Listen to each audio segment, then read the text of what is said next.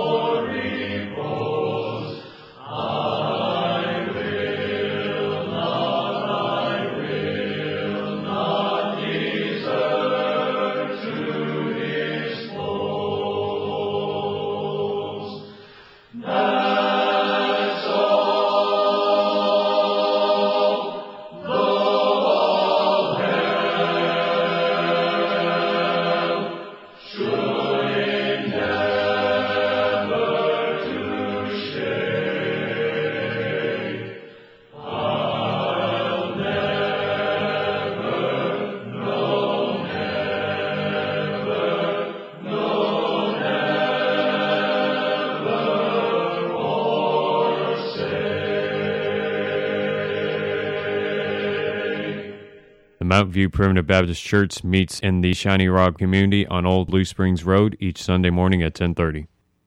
Your speaker today is Elder Ricky Arnold, pastor at the Mount View Church. Now unto the King eternal, immortal, invisible, the only wise God, be honor and glory forever and ever. Amen.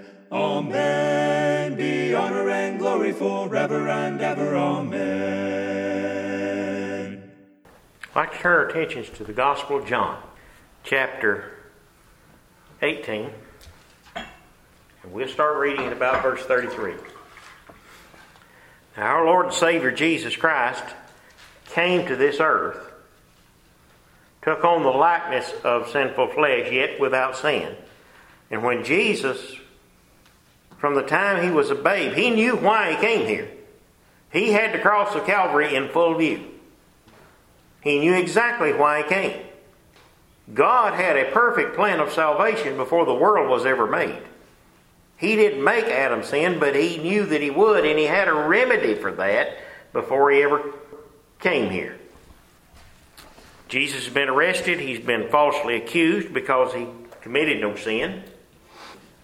He stands before Pilate, who is the Roman governor. And in verse, we'll begin at verse 33. Then Pilate entered into the judgment hall again and called Jesus and said unto him, Art thou the king of the Jews? And Jesus answered and said, answered him, Sayest thou this thing of thyself, or did others tell thee of me? And Pilate answered, Am I a Jew? Thine own nation and the chief priest have delivered thee unto me. What hast thou done? And Jesus answered, My kingdom is not of this world. If my kingdom were of this world, then would my servants fight that I should not be delivered to the Jews. But now is my kingdom not from hence. Pilate therefore said unto him, Art thou king then?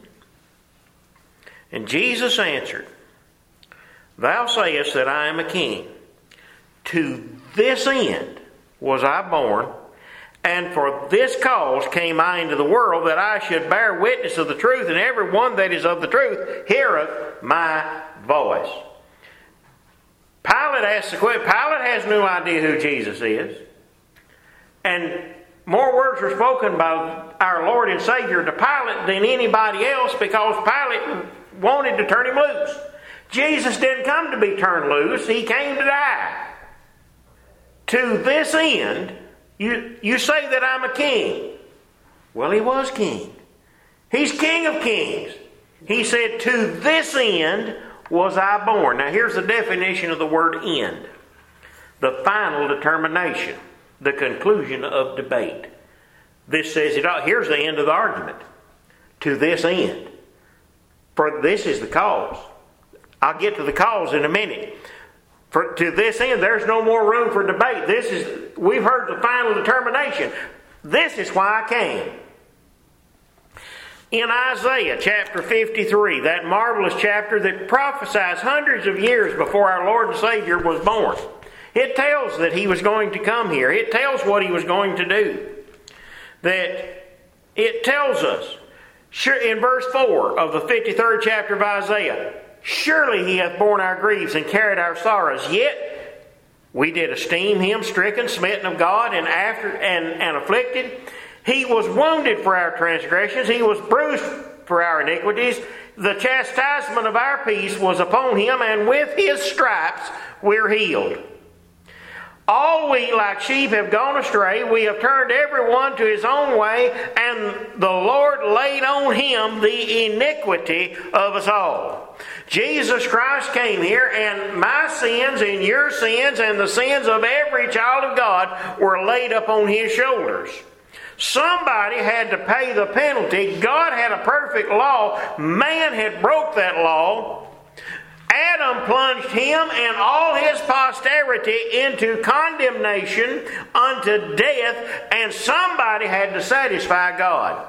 Now, in the answer to that, in, in this same 53rd chapter in verse 10, it says, Yet it pleased the Lord to bruise him. That doesn't mean that the Lord Jesus Christ, that God the Father took some diminished pleasure in, in afflicting his son Jesus.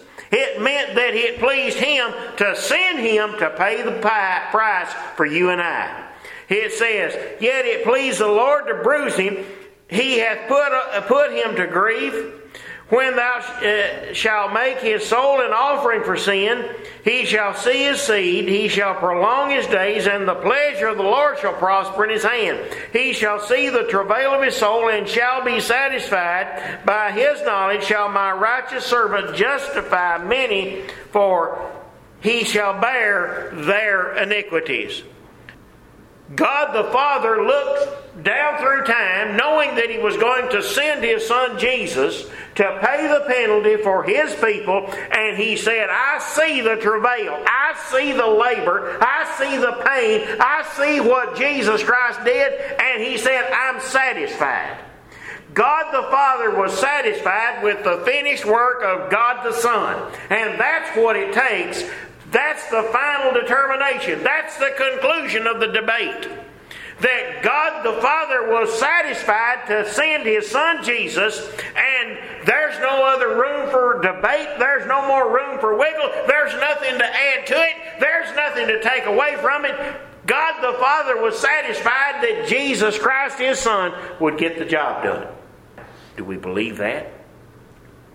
Matthew tells us in Matthew chapter uh, 5, along about verse 18. Start at verse 17. The words of our Lord and Savior Jesus Christ Himself. Think not that I'm come to destroy the law or the prophets.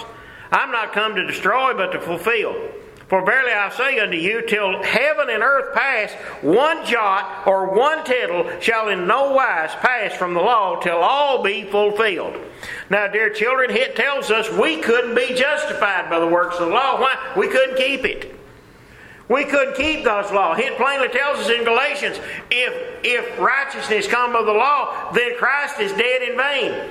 We couldn't keep the law, and there would have been no need for Jesus to die on the cross if we could. But He could for us. He kept the law to a jot and a tittle. That's why God the Father was satisfied, because God the Son could do the work. There was nobody else that could. And like I said, here's the end. That's what, that's what Jesus said. Here's what Jesus said to Pilate. To this end. This is the final determination. Here's the final answer. Jesus said, I come to get the job done. Plain and simple. Now, in Corinthians, 2 Corinthians chapter 5, and I won't turn there, it says, For he was made to be sin for us who knew no sin, that we might be made the righteousness of God in him. Dear children, Jesus Christ was made to be sin for us who knew no sin. Some of the things that Brother Ronald talked about, I want to briefly talk about. Now, Jesus, now a lot of people will go to the Sermon on the Mount and they'll say, let's say the Lord's Prayer. Well, that's the model prayer. That's where He taught us to pray. You want to hear the prayer Jesus prayed? You read the 17th chapter of the Gospel of John. Jesus in the Garden of Gethsemane praying. Now, what did Jesus say? He said, verse 17, let's, uh, chapter 17, verse 1. Let's just start there. These words spake Jesus and lifted up his eyes to heaven and said, Father, the hour is come, glorify thy Son, that thy Son also may glorify thee. As thou hast given him power over all flesh, that he should give eternal life to as many as thou hast given him. Who's he going to give eternal life to? The whole Adamic race? No, to as many as the Father gave him.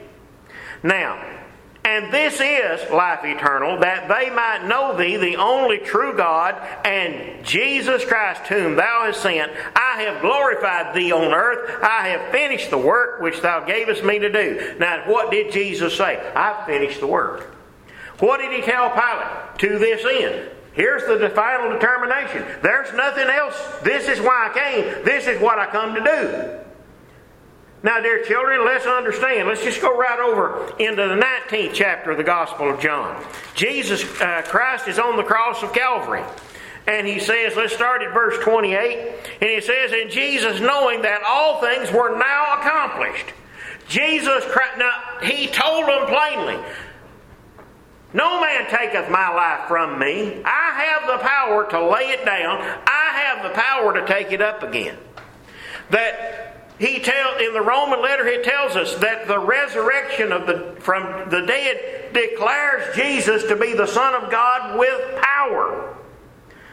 Let me tell you something. The founder of every other religion, I don't care if you're following Confucius or Mohammed or anybody else, they're all dead.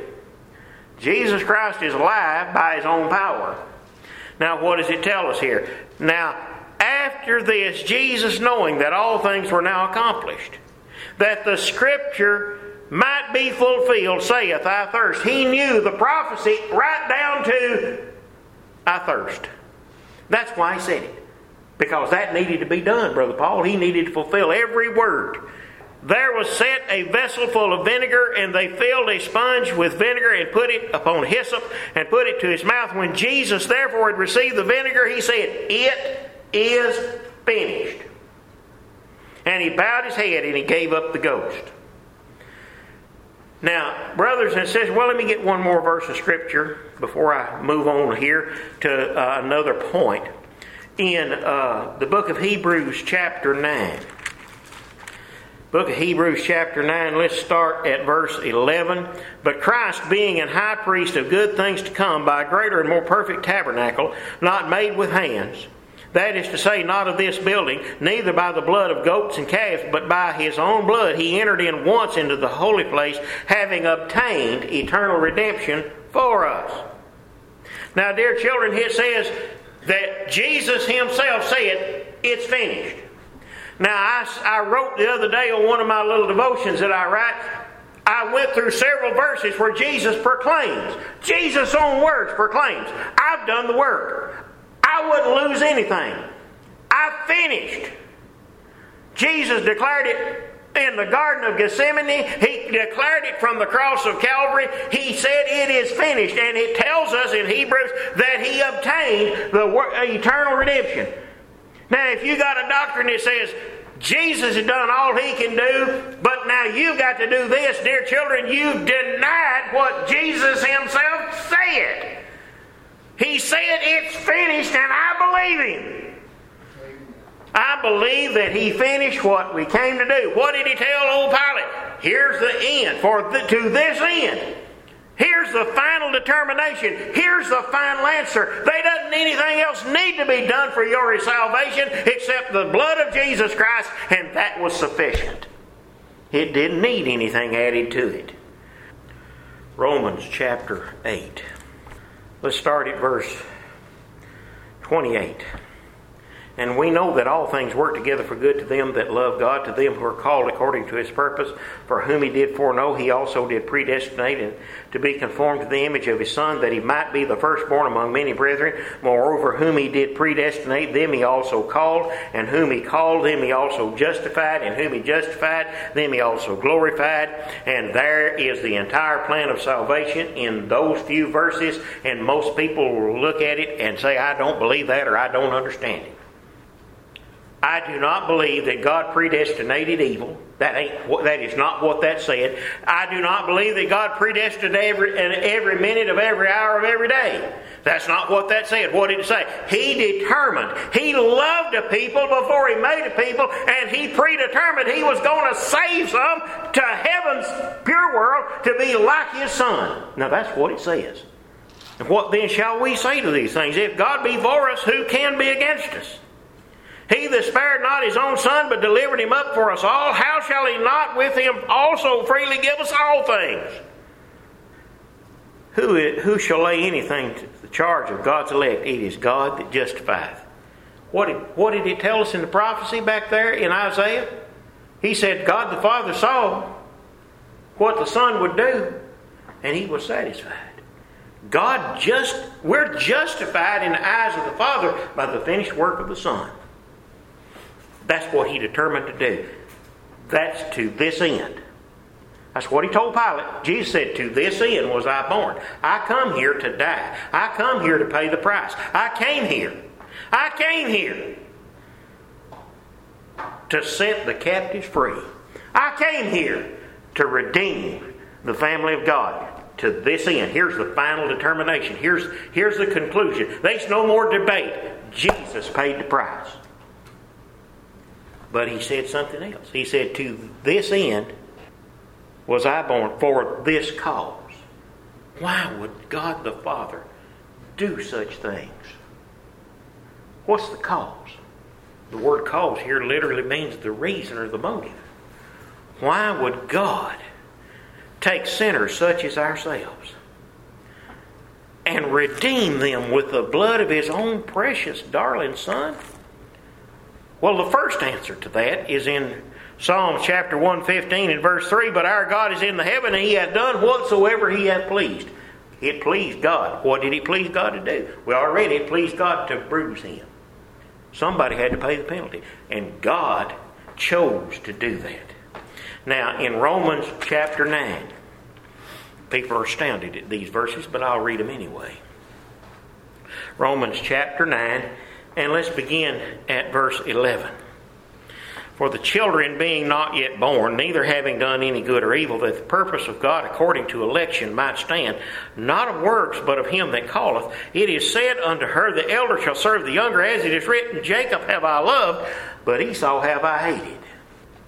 I've had good people look at me and say, well, now it doesn't really mean he hated Esau. Well, if it doesn't mean what it says, he might not really have loved Jacob. Do you ever think about that? The mystery of this, dear children, is not that God hated Esau. He had the right to hate all mankind. We're, we're, we're filthy. The amazing part is he made a choice to love Jacob. That's the cause. God didn't love us because we were so good. God didn't love us because we were so lovable. It tells us that Christ died for the ungodly. That's what it tells us. He didn't die for the righteous. You know why? There are none. And none of us deserve heaven. I've used I say that a lot. People ask me how I am. I'm better than I deserve. I don't want what I deserve. I deserve a devil's torment. For all eternity, that's what I deserve. I want grace and mercy, dear children. And, dear children, the Lord Jesus died on the cross for sinners like me. That's way better than I deserve. That's way better than I deserve. Christ died for the ungodly. And, dear children, I don't believe that you can explain God's love unless you understand God's choice. God chose to love us. It's not because he, he, he, it says our carnal mind is an enmity against God. Everything about us by nature is a way is, is an enemy of God. And God chose to love a people. Wow, is that not astounding? Let's go over to the book of Ephesians, chapter 1. Let's start at verse 4. According as he hath chosen us in him before the foundation of the world, that we should be holy and without blame before him in love, having predestinated us unto the adoption of children by Jesus Christ, according to the good pleasure of his will, to the praise of the glory of his grace, wherein he hath made us accepted in the beloved. In whom we have redemption through his blood, the forgiveness of sins, according to the riches of his grace. Now, what did it say? According as he hath chosen us in him, him being Jesus Christ, before the foundation of the world, that we should be holy and without blame before him in love. It was God's great love that said, I'm, I'm going to save a people. It was God's great love that Jesus Christ said, I'll come here and die to save a people. Oh, dear children, how great is God's love. How great is God's love. What did say? Having predestinated us unto the adoption of children. That's no secret. My grandchildren are adopted. My grandson was only nine months old when he came to my son and daughter in law's home. My granddaughter is only a little over two. They didn't ask them, Brother Paul, do you want do you want to choose these people? No. My son and daughter in law chose to bring them in. My son and daughter in law, they did the work. They paid every fee, they paid every price that needed to be paid, and they adopted those children. And they're their children. They're my grandchildren. Just as surely if they'd been born, they're my grandchildren. They chose my my son and daughter in law chose to love those children. They paid the price. And they did every legal work that needed to be done. Now, dear children, in my mind, that's a perfect picture. Our Lord and Savior Jesus Christ came here. He did every legal work that needed to be done. He paid every price that needed to be uh, paid, and He took in His children, adopted from the fallen race of Adam into the family of God. All because he chose to love them. Well, that's where I stand, brothers and sisters. That's, that's good news to me. In the Gospel of John, you've heard this. I hear people quote it all the time. Gospel of John chapter 3 verse 16. For God so loved the world that he gave his only begotten son that whosoever should whosoever believeth in him should not perish but have everlasting life. What world's under consideration? I asked that one time. But how many worlds are there? I'm glad you asked.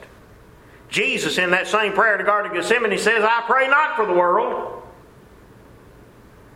but for them that's given me out of the world. You go to the, the first epistle of John, and he tells us, as our instructions, how we live on this, this earth. He says, Love not the world, neither the things that are in the world. Now, let me ask you the question Is the world he's talking about here for God so loved the world, the same world that he, that he refused to pray for in the 17th chapter, and the one that he told us not to love? No, it's a, those are different worlds. Who's the world here? All that the Father gave him. God loved them because he chose to love them. Now, what does it say? For God sent, sent not his Son into the world, condemned the world, but that the world might be saved through him. He that believeth on him is not condemned. Belief is not a cause of your life, it's an evidence. God gave you life. But he that believeth not is condemned already. Just like old Esau. He's condemned already. He wasn't. Now, understand something. I want you to see how beautiful this is. This God, this great God of heaven, I'm going to return to the eighth chapter of Romans and I'm going to close. Jesus said, To this end was I born. Here's the final determination. Here's the final, like God, eh, Jesus said, I've done the work. There's nothing else to be said. Why? Because He loved us. Now, the eighth chapter of Romans, and I will finish out. We read, Who shall lay anything to the charge of God's elect? Verse 34 Who is he that condemneth? It is Christ that died, yea, rather that is risen, who is even at the right hand of God. We heard so beautifully that last night the right hand of God, who also maketh intercession for us, who shall separate us from the love of Christ? Shall tribulation or distress or persecution or famine or nakedness or peril or sword, as it is written, For thy sake we are killed all the day long. We are counted as sheep for the slaughter. Nay, in all these things we are more than conquerors through him that loved us. For I am persuaded that neither death, nor life, nor angels, nor principalities, nor powers, nor things present, nor things to come, nor height, nor depth, nor any other creature shall be able to separate us from the love of God which is in Christ Jesus. Jesus told old Pilate,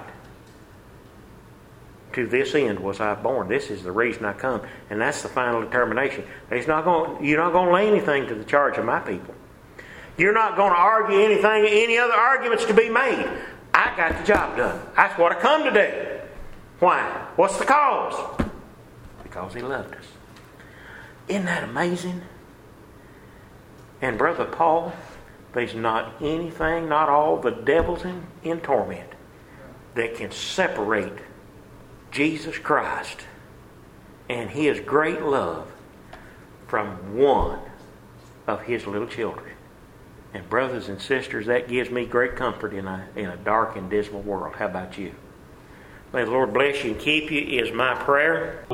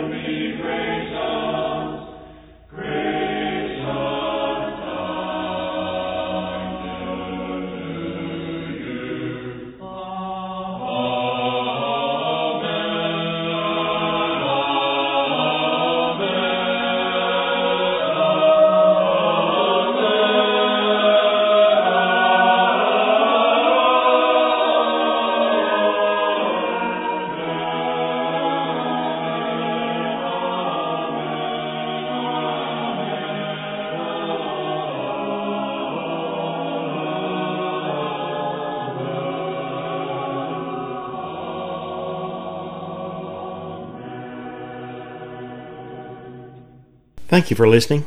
You may write to the Firm Foundation in care of Ricky Arnold, 328 R. Arnold Road, Smithville, Tennessee, 37166. And until next time, may the Lord richly bless you and keep you, is my prayer.